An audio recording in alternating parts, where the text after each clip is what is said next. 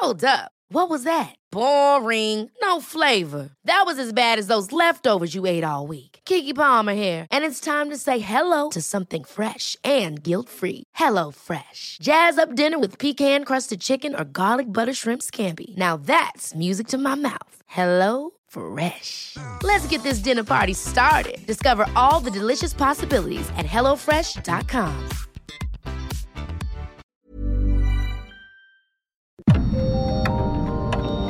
Dialogando con mis psicoanalistas. La doctora Ruth Axelrod, doctor Pepe Estrada y la doctora Rocío Arocha son especialistas comprometidos. Profesionales que se interesan realmente en ti. A través de El Heraldo Radio, un espacio personal, íntimo e incluyente. Dialogando con mis psicoanalistas. Comenzamos.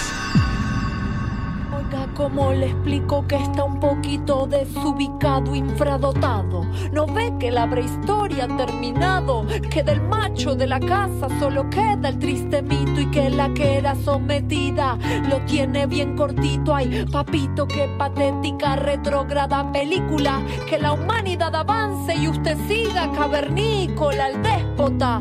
De mano larga y mente corta, el músculo que se desata y se desborda. Evolucionando ando al simio del pasado, señales de un cerebro débil. ¿Qué tal? Buenos días. Estamos aquí como cada sábado, dialogando con mis psicoanalistas. Yo soy Rocío Arocha y estoy con Ruth Axelrod. ¿Qué tal? Buenos días a todos en casita. Yo soy Pepe Estrada, es un placer estar con ustedes el día de hoy para pensar y dialogar sobre este tema tan interesante y tan importante, ¿no, Rocío? Así es, así es. Vamos a estar hablando sobre la agresión, sobre la agresión en la casa, ¿verdad? Y bueno, pues estamos muy contentos de estar con ustedes. Les recuerdo nuestro teléfono en cabina, el 5580-68-1158, y nuestro WhatsApp para que nos escriban, por favor, al 5530-1027-52. Estamos en el 98.5 de FM en la Ciudad de México, en el 100.3 de FM en Guadalajara, 99.9 de FM en Tehuacán, Puebla, 92.5 en Tampico, 106.3 de FM en Tabasco, 92.1 de FM en Acapulco, en el 540 de AM en el Estado de México, en el 1700 de AM en Tijuana y en Nottingham 91.7 en Brownsville y McAllen 93.5 de FM. Así que pues vamos a estar hablando de este tema, de la agresión entre los seres humanos. Bienvenidos, nos da muchísimo gusto estar con ustedes y pues comenzamos. Sobre mi piel azotes, palos y balazos, mientras veía a mis propios hijos desangrándose en mis brazos. Pero sigo parada, sigo madre inclaudicable. Aunque me maten 7 veces 8, voy a levantarme contra viento y marea, relámpagos y rayos, María Esther Tota Quintero, madre de Blas. La agresión es una de las respuestas que los seres humanos manifestamos ante la amenaza. La usamos porque estamos enojados, preocupados e incluso tristes. Es un modo de defensa ante el temor, la ansiedad, la angustia. En los tiempos que corren, la agresión suele aumentar en algunas personas y una de las consecuencias es que se va formando una cadena de destrucción. Una persona agresiva grita, insulta, violenta a otra. El siguiente eslabón es la tristeza, el miedo, el resentimiento. Es otra más que se siente asustada, que llora, se siente desesperada y así, de uno a uno, se genera una cadena de dolor y amargura. ¿Qué podemos hacer? Es muy importante fijar límites a la agresión, no permitir que escale, detenerla. Es fundamental ser empáticos, entender que esa persona agresiva está asustada. En el momento preciso de la agresión, se debe bajar la voz, hablar despacio. Si continúa, es indispensable alejarse, salir de la habitación, respirar profundo y esperar que se calme. Ya en otro momento, cuando se tranquilice, es importante conversar calmadamente sobre lo que se siente y ofrecer o generar en la medida de lo posible alternativas de solución. Es necesario hacerle ver que las consecuencias de su agresión son graves, que al lastimar o lastimar a los otros se lastima a sí mismo, y entonces no ganó nada con su impulso agresivo, sino que perdió mucho. ¿En tu familia estás viviendo agresión? ¿Eres una persona que sabe controlar sus enojos? Recuéstate en el diván. Vamos a pensar juntos sobre la agresión intrafamiliar y buscar juntos soluciones. Iniciamos Dialogando con mis psicoanalistas.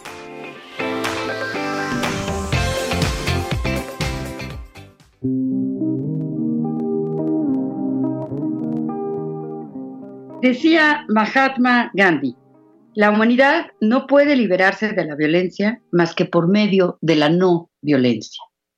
¿Qué pasa? ¿Qué pasa cuando una persona está siendo agresiva dentro de la familia? Cuando en la casa, en estos momentos en que nos estamos quedando en casa como debe de ser, pero que nos sentimos asustados, que nos sentimos preocupados, que nos sentimos pues a veces desolados, tristes, y entonces se genera la violencia, se genera la agresión. ¿Qué pasa con eso? Ruth. Bueno, me parece que es un tema muy importante y muy delicado, especialmente en este momento. Yo creo que la agresión puede ser vista a favor de la disposición de adaptación. Todos nacemos con la capacidad de ponerle límite al otro, de poder utilizar la agresión para sobrevivir, pero en estos momentos en donde nos toca quedarnos en casa y no es lo que es normal, nosotros tenemos que pasar por un proceso de adaptación. Y entonces en nosotros hay enojo, hay frustración, hay rabia, hay miedo de lo que nosotros estamos viviendo. Y una de las formas de expresarlo, como bien lo dijeron en la introducción, es ser agresivo con el otro, que es una manera de sacar afuera, ¿no? De poner afuera esto que me pone un poco de malas y no sé qué hacer con eso. Entonces, ojalá podamos hablar de diferentes tipos de agresión de los cuales podemos hacer uso de forma sana y aquella agresión que si hacemos uso de ella nos lleva a la destrucción. A ver si pudiésemos hablar de esas dos áreas entre nosotros durante la mañana. Sí, Pepe. Fíjate que a mí me parece un tema muy relevante porque creo que la agresión y la violencia tienen su origen en que nosotros como seres humanos a veces sentimos que todo lo malo que nos está pasando, esto que nos genera dolor o frustración, en realidad es culpa de alguien más. Y nosotros tratamos de responsabilizar a ese otro, tratando de culparlo y de castigarlo. Entonces la violencia, sí hay que entender, es un problema genuino que existe en fuerte medida en nuestro país y que lo único que genera es más problemas, ¿no? Es decir, no el ser agresivo o el ser violento no va a generar una solución, sino probablemente un incremento en la problemática con las personas que nos rodean.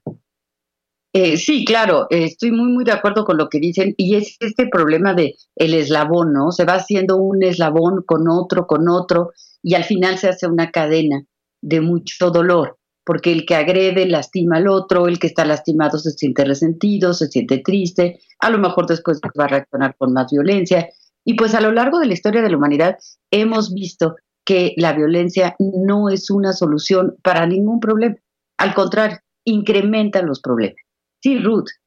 Pero también quisiera marcar que los seres humanos totalmente tenemos la posibilidad de enojarnos, ¿no? O sea, a veces uno se enoja, ¿no, Rocío y Pepe? Claro. El enojo es, no solamente es que se valga o no se valga, es un afecto, es una emoción, como cualquier otro de los afectos que tenemos. Pero hay una diferencia entre enojarse y... Poquito, hoy, ahorita, con una razón, o... Claro, o enojarse muchísimo, pero sobre todo una diferencia entre enojarse y expresar el enojo, porque yo puedo estar muy enojada y eso no me da derecho a gritar, no me da derecho a insultar, no me da derecho a romper cosas, a azotar puertas, a ofender a alguien. Enojada, puedo estar enojadísima, pero expresarlo de modo agresivo, eso sí no se vale, ¿verdad, Pepe? Fíjate que estoy totalmente de acuerdo. Creo que el tema no es que el enojo sea bueno o malo, como bien dices, al ser un sentimiento, al ser una emoción. Simple y sencillamente es natural, es necesario. Sin embargo, lo que sí puede llegar a ser nocivo, perjudicial o incluso también favorable es la forma en que nosotros canalizamos este enojo. ¿Tú qué piensas, Ruth? Bueno, pienso que da para mucho pensar, porque si me enojo, tú te enojas, el otro se enoja, eso se vale. Como dice Rocío, ¿cómo lo vamos a llevar? Dice Pepe, tengamos cuidado de cómo expresamos el enojo. Y yo también diría el tiempo en que tenemos derecho a estar enojados. Es decir, asumir que yo estoy enojada, porque también por ahí tenemos algo que se llama adicción al enojo. Y entonces, está bien que tengo permiso, pero no tengo permiso de estar todo el día, ni todos los días, ni que sea la emoción que domine mi día. Entonces, yo puedo estar alegre, triste, frustrada y a veces también enojada por tiempos breves y tener cuidado de no volverme adicta al enojo, porque creo que si les pido que piensen en alguien que ustedes conocen que sea adicto al enojo, van a decir, sí, yo conozco a alguien que está enojado todo el tiempo y además que domina la circunstancia familiar con ese estado de ánimo. ¿Qué me dicen, Pepe Rosa? Claro, es un modo de controlar, es un modo de proyectar lo que decía Pepe hace rato, es bien cierto, ¿no? Tengo adentro esta frustración y la proyecto en el otro. Entonces digo que por culpa de mi hijo que no se ha levantado de la cama y por eso estoy tan enojado, y entonces ahí empieza este tren de la violencia, ¿no? Que lastima profundamente, porque la violencia destruye. Y sí, Ruth, claro que conocemos todos personas adictas al enojo, ¿no? Que están ahora sí que por quítame estas pajas, ¿no? Por mírame y no me toco de cualquier cosita. Se ponen furiosos, se ponen violentos, gritan, agreden, insultan. Y bueno, a mí me parece que es muy importante que hablemos sobre qué hago. ¿Qué hago si yo soy la que estoy muy enojada? ¿Qué puedo hacer? Porque estoy en un espacio pequeño, porque estoy de malas, porque estoy asustada, porque tenemos todas las razones del mundo por las cuales podemos estar enojados. Pero ¿qué hago cuando siento ese enojo? Yo creo que lo primero que tenemos que hacer es registrar el enojo. Darme cuenta que estoy muy enojada y que esto me hace que tengo que actuar. Pero tenemos una llamada. Qué bueno. Buenos días. Hola. Buenos días. Sí. Quiero hacer una pregunta a la doctora Rocío Arocha. Sí, adelante. Mi pregunta básicamente es, la gente creo que no acabamos de entender que el enojo nos daña a nosotros mismos, como bien lo estabas diciendo. Sí. Entonces, mi pregunta es, si la gente no ¿cómo practicar esta conciencia de entender que cuando nos enojamos no estamos dañando al otro? Sí lo dañamos, pero más nos dañamos a nosotros mismos. Esa es la pregunta, básicamente, doctora Rocío. Sí, ¿con quién tengo el gusto? ¿Quién habla? Liliana, habla Liliana. Ah, muy bien, pues muchas gracias por la llamada y bueno, pues vamos a intentar dar esta respuesta. Muchas gracias y felicidades por el programa. Muchas gracias. ¿Qué piensas, Pepe? Fíjate que a mí me parece muy interesante esta pregunta. Hace Liliana, Rocío, porque en efecto creo que estamos muy poco acostumbrados a que nos enseñen a identificar, a detectar, a reconocer nuestros sentimientos y nuestras emociones. Entonces creo que el principal problema es que muchas veces no nos damos cuenta qué está pasando en nuestro interior y dejamos que esto se vaya acumulando y por tanto incrementando, llegando a un punto en el cual definitivamente va a explotar y esto lo va a hacer de una manera nociva. Fíjense en esta frase que me parece contundente de Jagoszewski. Dice, la violencia es un animal incontrolable que suele terminar atacando a su propio amo. Es decir, es algo que tenemos allá adentro que nos va a ir poco a poco destruyendo. Entonces yo creo que una vez que nosotros empezamos a detectar estos sentimientos, estos rasgos que de alguna manera nos generan un disconfort, un displacer, es bueno empezar por exteriorizarlos, empezar a tratar de describirlos, empezar a tratar de hablarlos, empezar a acercarnos con las personas para de alguna manera generar un intercambio y que también nos den una posibilidad de salida a estas emociones. Ahora, el tema es que muchas veces quienes nos rodean tampoco están preparados para que nosotros platiquemos de esto y se vuelve un problema cada vez más complejo. En el fondo, creo que todo esto se puede arreglar si nosotros nos sensibilizamos a las experiencias que el otro puede tener con sus propias emociones y sentimientos y también dejando que ellos empiecen a conocernos un poquito más. ¿Tú qué piensas, Ruth? Bueno, pienso que agradezco poder pensar el enojo de una forma sana y tres ideas para que las pongamos por ahí, tres ideas. La primera es no engancharse con el enojo del otro. O sea, tres ideas para que tengamos ahí guardaditas. Es decir, si yo me hago cargo, esa es la segunda, cada quien hacerse cargo de su parte emocional, de las buenas, de las malas. Yo puedo hacerme cargo de que a veces yo estoy enojada y a veces no estoy enojada. A veces me enojo con Pepe o con Rocío, pero yo soy la que me enojo. No es que el otro me hace enojar. Yo soy la que me enojo, porque ese es el discurso familiar. Es que por tu culpa. No, no, aquí nadie tiene la culpa.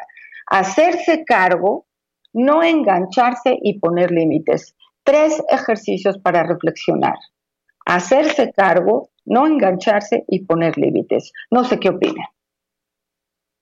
Fíjate que me parece muy interesante, Ruth, porque evidentemente lo que está señalando es que hay un rasgo de inmadurez en términos generales, ¿no? Fíjate que yo estaba leyendo unas cifras en relación a la violencia y a mí me dejaron atónito, ¿no? En un país como México, del 2015 al 2018, hay estados que registraron un incremento del 100 hasta el 800% en relación a la violencia al interior del hogar. Y esto nos está hablando de que tenemos un serio problema en nuestra educación que nos está generando una inmadurez emocional aún en las personas ya adultas. ¿Qué piensas, Rocío? Pues mira, hay una frase que a mí me gusta mucho de Susan Sontag, esta mujer intelectual que escribe cosas tan bonitas, por ejemplo, un libro que se llama Ante el dolor de los demás, ¿no? Y que habla de cómo reaccionamos cuando vemos el dolor del otro. Pero esta frase dice, parafraseando a los sabios, nadie puede pensar y golpear a alguien al mismo tiempo. Yo creo que es bien importante entender en este registro del enojo, ¿no? Que como bien nos señalaba Liliana, ¿verdad? En su llamada, uno registra que está enojado, pero no ha tenido o no ha aprendido o no nos han enseñado qué técnica utilizo como algo muy práctico, ¿no? Y esto que dice Sontag es bien cierto, ¿no? Porque cuando estamos muy enojados dejamos de pensar y como dejamos de pensar actuamos golpeando, insultando, aventando patadas, en fin. Y esto después nos va a dejar una cruda, nos va a dejar una resaca, nos va a dejar una sensación muy triste de que lastimamos, de que hicimos daño y de que quién soy yo para lastimar de este modo, ¿no? Entonces, yo creo que es bien importante tener técnicas como la del cuenta hasta 10. Me estoy enojando, estoy muy enojada, me doy cuenta, me lo registro en mi cuerpo y entonces puedo decir voy a contar hasta 10 y voy a respirar profundamente. 10 veces, inhalo y exhalo, ¿no? Estas técnicas, hay muchas de estas técnicas muy sencillas, pero que sí le dan un espacio entre el pensamiento y la acción, que eso es lo importante, que me estoy sintiendo de cierto modo a actuar, haya un pequeño espacio que yo ya sepa que eso me calma, o que por lo menos me distrae un poco por el momento de eso, ¿no? Sí, Ruth. Y junto con eso, Rocío, entender enojo sí, violencia no. Uh-huh. Claro. ¿Sí? O sea, yo puedo enojarme, puedo el otro tolerar que el otro esté enojado. Lo que no se puede es ser violento. Ni ser violento conmigo mismo, como decía Liliana, ni puedo ser violento con el otro.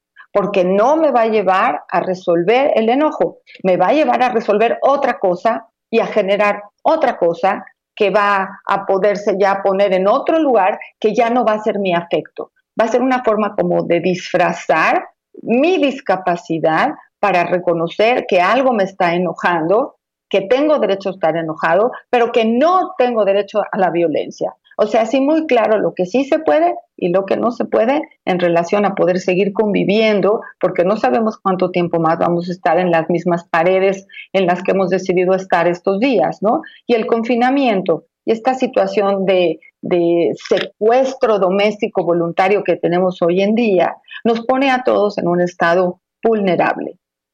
Es decir, lo que empieza a suceder precisamente con este aislamiento es que empieza a haber una convivencia mucho más intensificada y empieza a haber por lo mismo mucho más roces. Entonces, los motivos del disconfort, de la frustración, porque la realidad no es como yo la esperaba, porque yo no estoy en la playa tomando el sol como podría esperarse en Semana Santa, porque no puedo salir a comer, echarme un café con mis amigos, se lo empiezo a adjudicar al que tengo enfrente porque es mucho más fácil que asumir que estoy frustrado por algo que no puedo controlar. Sin embargo, cuando se lo pongo al otro, ya encuentro un culpable. Ya hay alguien a quien echarle la culpa. Y entonces lo que sucede es que empiezo a responsabilizar a los demás de mis propios sentimientos. La violencia creo que no tiene justificación, pero es algo muy humano, es algo que se da con mucha frecuencia, al igual que se da en todo el reino animal. Lo que sí tenemos como humanos es la capacidad de generar respuestas alternativas a la violencia, que en vez de desunir, generen una mayor unión. ¿O qué piensas, Rocío? Yo pienso que es muy, muy importante pensar. Eso es lo que pienso, ¿no? Y no solo pensar, sino también dialogar. Es muy importante, porque cuando ponemos en palabras, yo puedo estar muy, muy enojada, pero si lo digo, puedo decir, estoy enojadísima, me estoy sintiendo muy mal, estoy frustrada. Entonces, si lo digo, tengo la posibilidad de que ya no lo tenga que actuar. Por eso digo que es mejor hablar que actuar. Es mejor escribir que actuar. Es mejor ponerse a respirar, a meditar, que actuar. Es mejor... hay muchas técnicas que podemos utilizar, ¿no? Pero quiero recordarles que, bueno, yo soy Rocío Arocha, estoy aquí en El Heraldo, estoy con... José Estrada y Ruth Axelrod. Qué gusto estar platicando con ustedes. Aquí quiero darles el teléfono. El teléfono en cabina 5580-681158 y nuestro WhatsApp 5530-102752. Y de una vez quiero darle las gracias a nuestra productora Yasmín Hernández, que siempre está muy atenta en todos los detalles de este programa y, claro, en los controles, desde luego, también a Enrique Hernández. Perdón, Pepe, te interrumpí. No, también aprovechando para recordarlo, sí, que...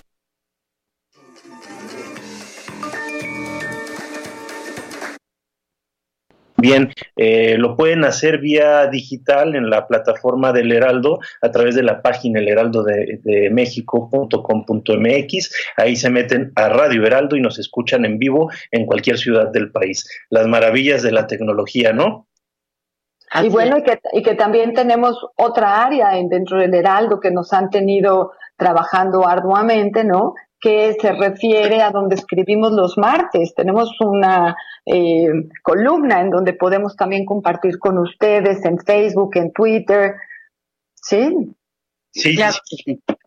Fíjate que retomando el tema de la agresión, de la violencia y del enojo, creo que en estos días en particular es algo como muy importante focalizar, ¿no? Como si tratar de ayudar a nuestros radioescuchas a tener herramientas para enfrentarse de una manera más exitosa a su enojo, ¿no? Y creo que también una de las formas que se ha encontrado que son favorables para canalizar el enojo son las actividades físicas. Definitivamente necesitamos dar una salida a esta frustración, a esta energía que esté estancada, y a veces el descargar directamente a través del ejercicio, a través de una actividad concreta, es de gran ayuda. Nos descarga de esa energía negativa y nos recarga de una energía pues mucho más oxigenada, ¿no?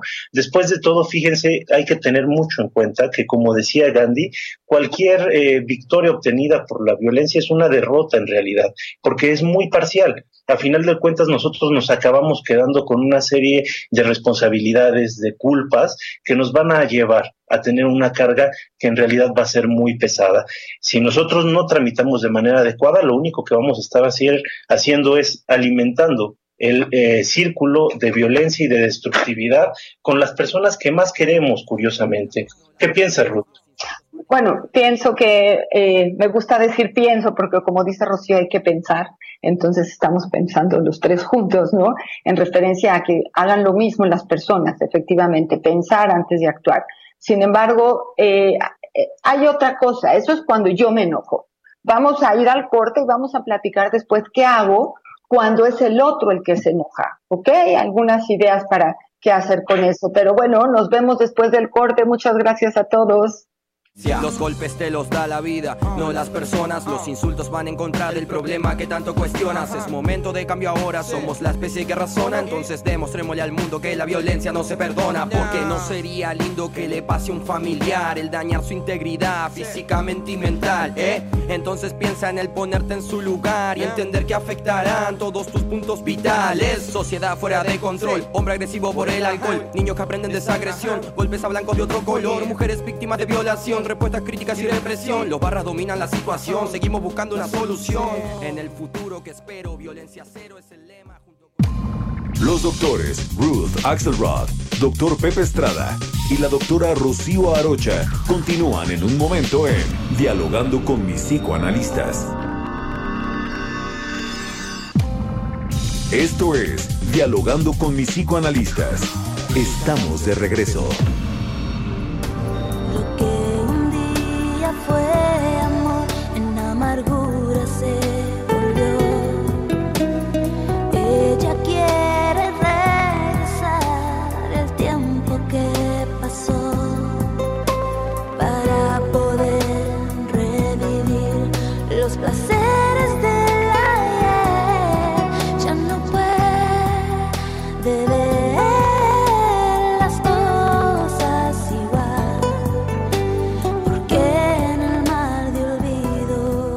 Hola, estamos de regreso aquí en El Heraldo Radio. Yo soy Pepe Estrada y estoy con mis queridas amigas y colegas Ruth Axelrod y Rocío Arocha. Estamos volviendo con este tema compuesto por Annette Moreno, que se llama Un ángel llora, esta artista chilena que nos habla en esta canción de la violencia y de cómo destruye relaciones. Qué duro es cuando ya no se le puede dar vuelta atrás, precisamente por toda esta agresión que repercute en la relación de nuestros seres queridos, ¿no? ¿Qué piensan, doctoras? Pues, perdón, Ruth. Gracias. Voy a continuar con esta idea de, hablábamos de cómo cada uno de nosotros tiene la responsabilidad de hacerse cargo de su enojo, de que no tiene derecho a pasar al nivel de la violencia. Retomo lo de pensar y reflexionar y respirar, como dijeron también en el corte, ¿no? Pero en esta cuestión de esta canción tan fuerte de cómo voy yo a lidiar con la violencia que me expresa el otro. Si bien lo único que puedo controlar en este momento y lo que hemos aprendido con esta pandemia es que la obligación que tenemos es con nosotros mismos y con los seres queridos que tenemos, y cada quien en su micromundo tiene que hacerse cargo de ese efecto de bienestar para que podamos estar listos cuando esto termine, salir a la calle, estar todos juntos de nuevo, que no nos falte nadie de aquí a que llegue ese día, ¿sí? Tenemos la responsabilidad de la salud mental, y la salud mental refiere a hacerse cargo de lo propio y hacerse cargo también de las gentes que están cerca. ¿Cómo voy a hacer, después de respirar, como bien dice Rocío 10 veces, a no meterme en más problemas si alguien dentro de mi familia es muy violento o más violento que yo? ¿Le voy a entrar a una escalada? ¿Voy a competir a ver quién es más violento? ¿O voy a poder tomar un tiempo para hacer las preguntas que decía Pepe? ¿Para quién? ¿Para qué? ¿Para qué necesito este tipo de comunicación con los demás? ¿Cómo voy a hacer para no engancharme con el otro? Rocío. Claro. Nelson Mandela tiene también una frase muy linda, ¿no? Que dice, si quieres hacer la paz con tu enemigo, trabaja con él, y entonces se va a convertir en tu socio.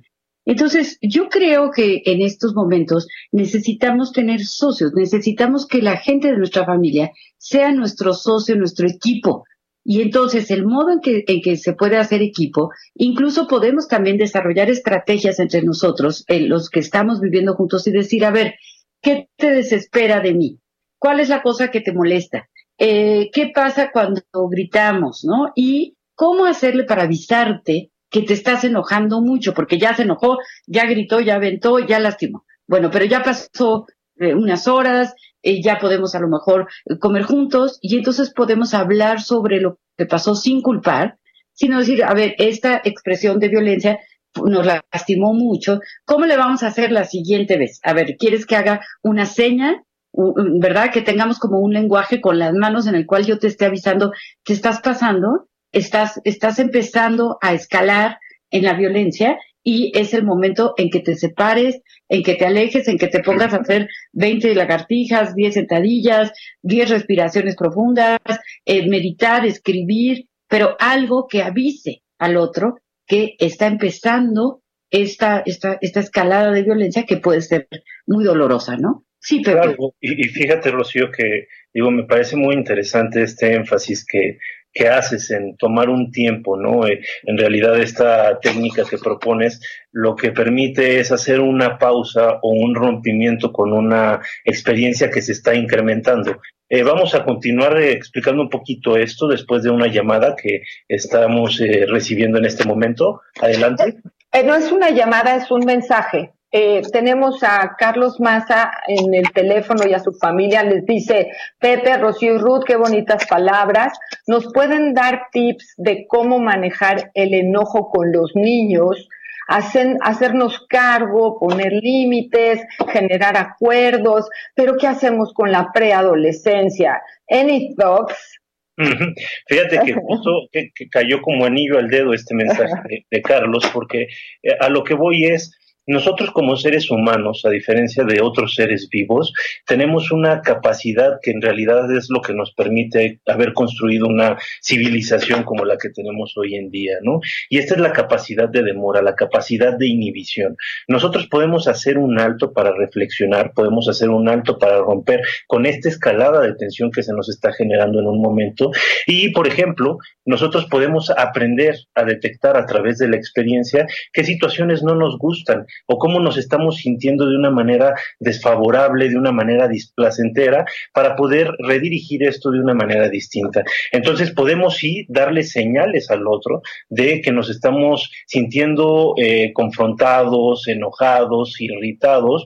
Podemos pedirnos un tiempo fuera, podemos exteriorizar lo que nos molestó de una manera pacífica, hablándolo, diciéndolo, pero también los otros nos pueden ayudar a sentirnos un poquito menos solos, porque luego lo que sucede con el enojo es que en realidad nos sentimos muy solos. Y por ejemplo, en el caso de los muchachos, una técnica que creo que funciona muy bien es rescatar las emociones y las intenciones de ellos, es decir, acercarnos y decirles, ¿sabes qué? Entiendo que tú trataste de hacer esto, ¿no? Siempre detrás de todo hay una intención positiva. Tú querías reaccionar de tal manera, querías hacernos reír, querías tener este gesto con nosotros, y al no salir de la forma en que tú lo pensabas, esto te generó cierta frustración.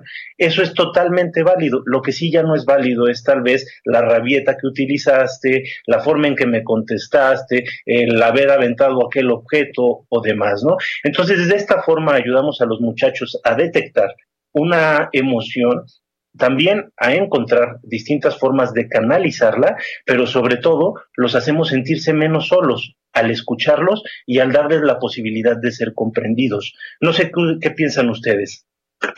A ver, yo creo que es bien pertinente esto, ¿no? Porque cuando no nos sentimos entendidos, cuando nos, o sea, como... Una de las cosas que más enoja en la vida, ¿no? Es que yo tenga una emoción, un pensamiento, un sentimiento y que el otro no entienda lo que me está pasando. Entonces es muy importante querer escuchar al otro, preguntar a ratos, ¿no? A lo largo del día, cuando estamos reunidos, preguntar, a ver, ¿a ti qué te preocupa? ¿A ti qué te está amenazando? ¿A ti qué te asusta? ¿Cómo te estás sintiendo? Y a mí me decía un joven, hablando de los niños y los jóvenes, no, un joven me decía, es que, por ejemplo, yo sé que tengo que hacer cierta tarea, pero la verdad me da lo mismo si la hago a las 10, a las 12 o a las 2. Igual la voy a entregar a las 3, que es la hora que la tengo que mandar por internet o lo que sea, ¿no? Y mi papá se enoja y me grita porque me ve jugando Xbox o algún juego con los amigos en línea, ¿no? Y no se da cuenta que sí la voy a hacer, pero que no la tengo que hacer a las 10 de la mañana, la puedo hacer a las 11. Entonces, como que antes no estábamos encima de los niños y de los jóvenes todo el tiempo, bueno, algunos sí, pero otros no, controlando cada 5 minutos lo que están haciendo. Y ahora los papás y las mamás entran a la recámara del niño, del joven, de la niña, y están checando cada 5 minutos qué está haciendo. Y eso desespera mucho, porque todos necesitamos nuestro espacio, nuestra libertad. Sí, Ruth. Bueno, creo que entonces el reto de estar todos juntos es muy difícil.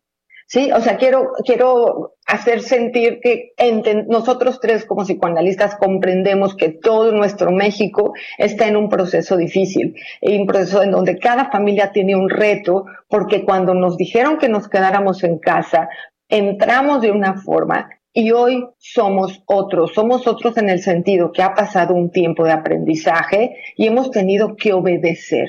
Y hemos obedecido desde el lugar de la lógica, porque tenemos la suerte de que fue una definición no obligatoria quedarnos en casa, es una recomendación, y todos los mexicanos por primera vez, bueno, casi todos, estamos siguiendo las instrucciones, lo cual quiero felicitar a nuestro México, quiero felicitar a los líderes de familia, a los líderes de empresa, es decir, lo que nos conviene hacer en casa es poder reconocer generosamente todo lo que sí estamos haciendo, que es otro gran método para poder estar en paz dentro de casa. No solo marcar lo que no está bien, que es un montonal de cosas, si empezamos con la lista es inmensamente larga, pero también puede ser larga la lista que nos permita el reconocimiento de las cosas que sí hemos logrado en cada día. Porque aquí creo que lo que nos conviene es ir cortito, porque no sabemos cuándo acaba, pero sabemos que hoy tenemos el reto de pasarla bien, de hoy tener autocontrol, de hoy no engancharnos. Y entonces, para mí, una palabra mágica, no sé qué opinan Rocío y Pepe, es prevención. Prevenir que durante el día de hoy, cada una de las reacciones de todas las personas que están en casa sean libres, pero con límites, y nos permitan crecer. Crecer es decir, poder estar juntos, terminar, llegar en la noche en paz, sentir que podemos usar una palabra nueva que no hemos dicho ahora, pero que sí en otros programas, que es la gratitud. Y la gratitud nos va a ayudar a hacer un contrapeso, que es otro de los ejercicios de los que ya han dicho Rocío y Pepe, qué hacer con tanta agresión o con tanta violencia o con esta nueva frustración que tenemos, que es llegar a la gratitud. Y me refiero a ese lugar en donde nosotros podemos dar gracias por lo que sí tenemos. De nuevo, vayámonos al reconocimiento de lo positivo y a la gratitud de todo lo que sí tenemos hoy. Yo soy Ruth Axelrod, estoy en El Heraldo Radio y Pepe sigue después de mí. Fíjate qué interesante, Ruth, sí, la palabra gratitud, ¿no? Esta experiencia que a veces hace tanta falta en la convivencia con nuestros seres queridos y con los que nos rodean, ¿no? Yo creo que una persona que tiene la capacidad para expresar su gratitud, para reconocer lo que ha recibido del otro, es una persona que ya da muestras de una gran madurez, de una gran sensibilidad. Pero fíjate que a mí me gustaría también, hablando de este tema de la prevención, centrar nuestra atención sobre la palabra respeto. Respeto precisamente a la dignidad del otro, respeto a el derecho a ser del otro, a su libertad, a su diferencia, a su propia individualidad. Y muchas veces esto se pierde en el camino, sobre todo cuando estamos confinados en un espacio reducido.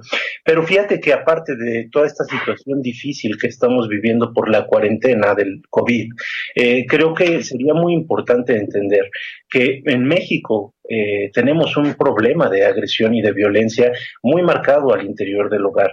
Les repito, las cifras que yo les daba hace unos momentos son cifras del 2015 al 2018 y todavía no teníamos COVID, ¿no? Algo está pasando en la forma en que nos educan, que nos está generando una frustración muy grande y una inmadurez bastante notable como para expresar nuestro enojo de una manera distinta. ¿Tú qué piensas, Rocío? Yo pienso que tenemos palabras y tenemos acciones para desahogar toda la frustración, todo el miedo, todo el dolor que podamos estar sintiendo. Pienso que debemos desarrollar estrategias sencillas, útiles, prácticas, que nos ayuden a manifestar este enojo que sí tenemos. Entonces yo insisto en que podemos meditar, podemos dibujar, podemos aventar un peluche, un muñeco de trapo, podemos agarrarlo y aventarlo, no a otra persona, desde luego, aventarlo al suelo 25 veces el muñequito, ¿no? Por ejemplo, con los niños se puede hacer que dibujen su miedo y que entonces rompan el papel y lo destruyan, o dibujen una cosa con un lápiz rojo y ahí pongan, ¿no?, en rojo y en negro todo este enojo y luego lo pueden romper. Es decir, hay muchos modos de canalizar el enojo, pero lo fundamental es que no lastimemos al otro, porque cuando lastimamos al otro nos estamos lastimando muchísimo a nosotros mismos. Sí, Ruth. Y además tenemos que pedir perdón, Rocío, y yo no soy muy buena para pedir perdón, mejor a veces nada más con no tener que pedir perdón me aguanto, ¿no? Que es una forma de autocontrol. Tenemos dentro de nuestro WhatsApp unas palabras que creo que nos van a servir mucho, porque tenemos que reflexionar en relación a la agresión, a la violencia y este tipo de cosas, tanto en los padres como en los hijos, como en los abuelos, ¿sí? Que tenemos a los abuelos o confinados, solitos, o dentro de las familias. Y eso también es un ejercicio nuevo, o incluso de nuestros animalitos, ¿no? Entonces, hay muchos rubros que son importantes a reflexionar. Pero nos dice un WhatsApp, que no me quiso decirte quién es, dice, agradezco mucho el programa, está muy bueno, y quiero que me digan si una persona agresiva se da en su origen desde su adolescencia, porque me es muy difícil entender el origen de la violencia. Pepe. Sí. Fíjate que a mí me parece muy interesante porque justo va de la mano con lo que estaba tratando de señalar ahorita, ¿no? ¿Qué está pasando en nuestro país que está generándose tanta violencia? Tanta agresión. Digo, hay muchas muertes por delincuencia organizada en este país y parece que van incrementando notablemente, pero vamos a centrarnos en la violencia al interior del hogar. ¿Qué está sucediendo? Bueno, desde mi punto de vista yo creo que va incluso antes de la adolescencia. Creo que es algo que se da desde el momento en que estamos en brazos y la forma en que nos educan a no tolerar la frustración. Es decir, vivimos en un mundo que nos llena constantemente de retos y que muchos de esos retos no los podemos enfrentar de forma exitosa con el resultado que nosotros queremos. Lo que quiero decir es que no siempre vamos a poder hacer lo que nosotros pensamos y lo que nosotros queremos, y esto nos genera una gran frustración. Y entonces pareciera que la forma en que nos educan es algo así como a generar un resentimiento y una pasividad respecto a esa frustración, cuando en realidad podríamos encaminarnos hacia pensar, ¿qué cosas sí puedo cambiar? Hay cosas que no puedo cambiar, pero hay cosas que sí puedo cambiar, que puedo mejorar, que puedo construir. Entonces, creo que gran parte de la agresión, de la violencia, de la el rencor que se está viviendo es precisamente por no poder centrar nuestra mirada y nuestra atención también en esa otra faceta de ámbitos que sí podemos modificar. ¿Tú qué piensas, Ruth? Ayer leí una noticia que refería a que quizás se liberaba a las cerveceras de poder seguir trabajando y ofrecerle sus servicios y su producto al sistema, ¿no? Porque hubo un momento en donde la semana pasada fue muy fuerte, y esa es una de las empresas, igual que muchas otras, que tuvo que parar y poner a sus empleados en casa y demás. Y había una reflexión en relación al alcohol, a la ingesta de alcohol en nuestro país. Existen otros países en donde el alcohol está prohibido, Pepe y Rocío. La tradición, la religión que ellos practican como grupo mayoritario, ¿no? Los hindús, ¿no? Cuando estuve cerca de un grupo así, el alcohol no era parte del sistema, y la meditación es parte del ejercicio de cómo ellos manejan su día cotidiano y su mundo espiritual. México es diferente, ¿no? Nosotros tenemos permiso de tomar todo el alcohol que queramos, somos libres, tenemos un mínimo para poderlo comprar y más adelante, ¿no? Entonces, alguien decía, qué bueno que no va a poder haber cerveza en las accesible hacia todos, porque eso va a bajar la violencia, ¿no? Yo no creo que es así. Yo pienso que la persona que es violenta, y la utilización del alcohol lo que va a generar es que sí se libere este demonio, ¿no?, de la violencia y de la agresión matizado por el alcohol, pero el alcohol no es el responsable. De nuevo, como decía Pepe, no voy a poner en el alcohol el permiso para yo violentar a alguien, ¿no? No el alcohol, ¿no? Y ninguna otra razón justifica que yo sea violenta conmigo o con los que están cerca de mí. ¿Qué opinas, Rocío? Claro. Creo que los dos están diciendo cosas que son muy pertinentes, ¿no?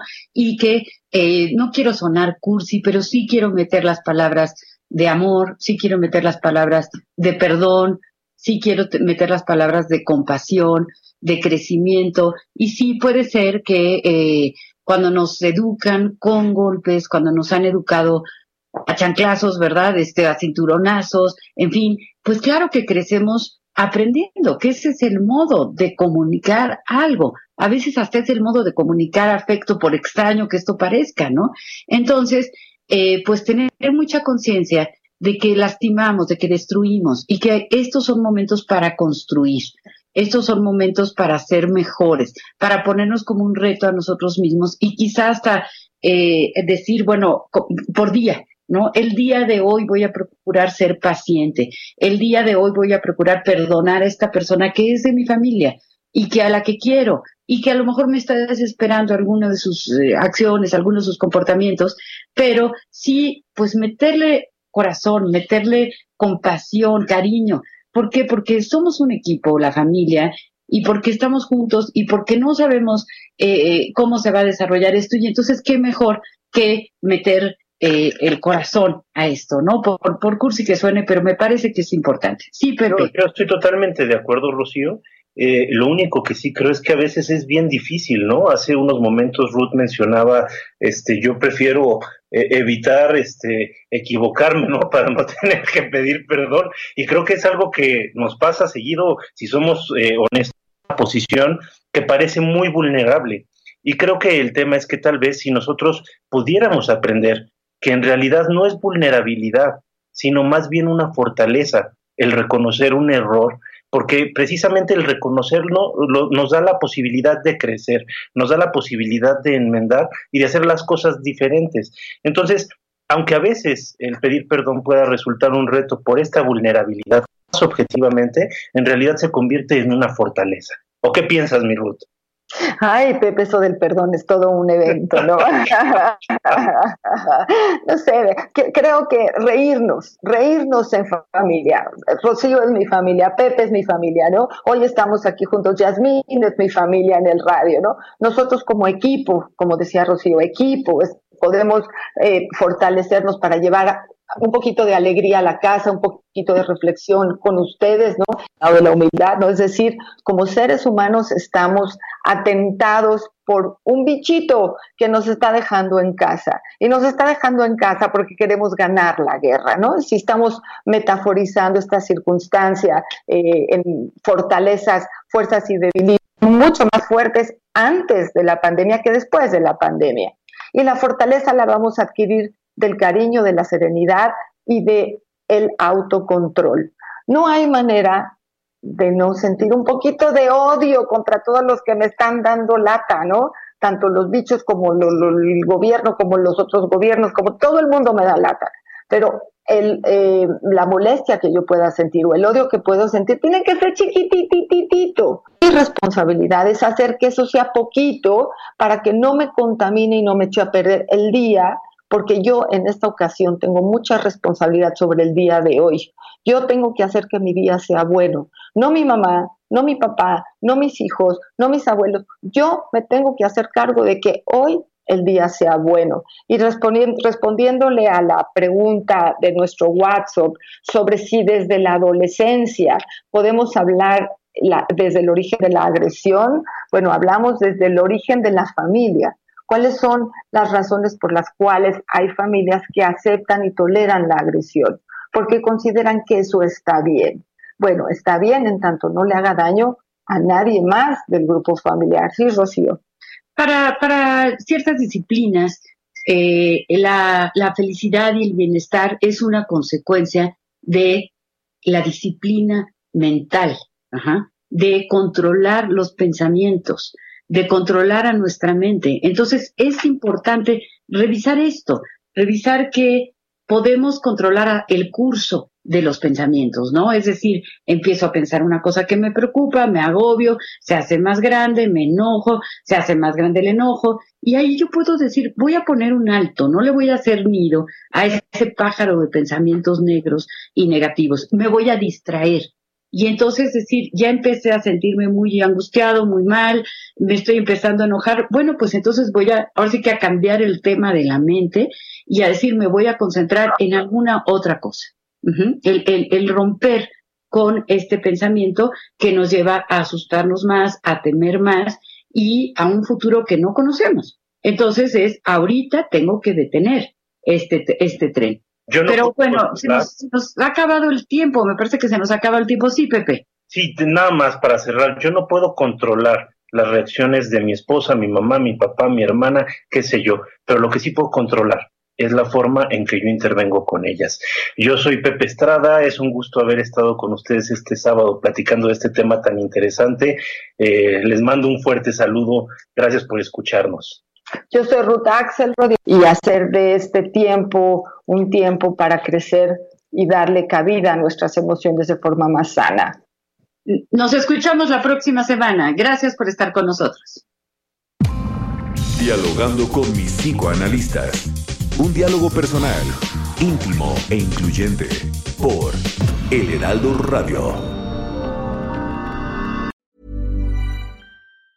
Ever catch yourself eating the same flavorless dinner 3 days in a row? Dreaming of something better? Well, HelloFresh is your guilt-free dream come true, baby. It's me, Keke Palmer. Let's wake up those taste buds with hot, juicy pecan-crusted chicken or garlic butter shrimp scampi. HelloFresh.